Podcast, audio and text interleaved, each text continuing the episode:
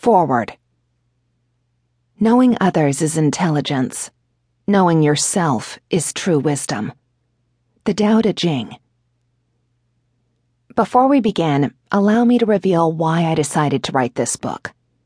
I began my university education as a hardcore scientist. As a pre medical student, I spent long hours immersed in technical books and lab courses. Psychology?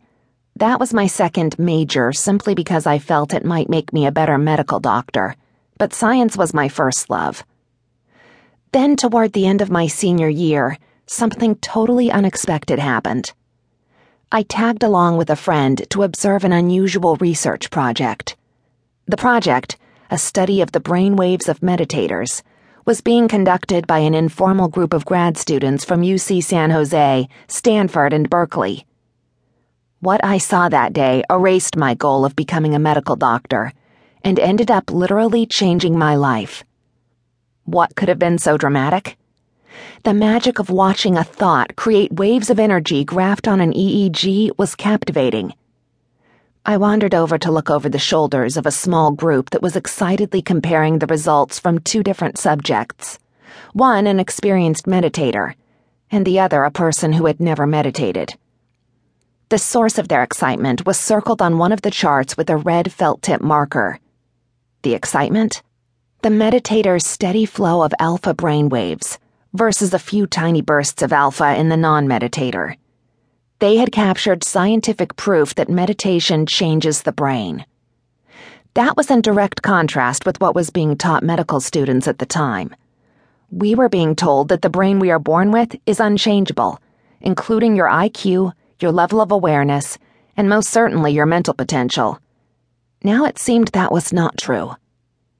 On that day, I developed a passion to decode how the brain and behavior work together. I turned away from medical school and enrolled in grad school with a major in psychology.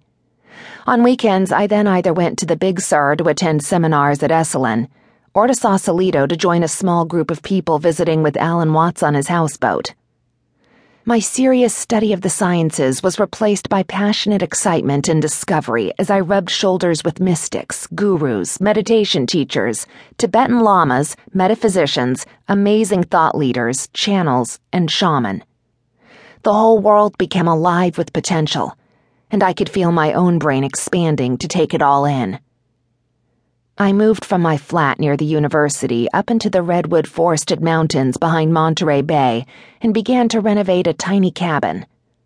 The vertical energy of the redwoods drew me even deeper into meditation and a study of higher states of consciousness. Then, one night, my remaining skepticism about higher states of awareness was seriously challenged. I was suddenly awakened by a bright light racing toward me through the window at the head of the bed. When the beam of light hit the top of my head, the force propelled me feet first, covers and all, right off the end of the bed. My poor tomcat, who had been sleeping by my feet, suffered a broken tail. The next day, I hiked to one of my favorite spots by the river and laid on my back looking up into the redwood canopy. I was watching a tiny spider drop from the top of one of the redwoods, spinning a single silver strand as it descended. Then, in the next instant, I realized how remarkable it was to see that. A sound of loud pop in the back of my head changed everything yet again. I could clearly see that tiny spider in bold detail from at least 30 feet above my head.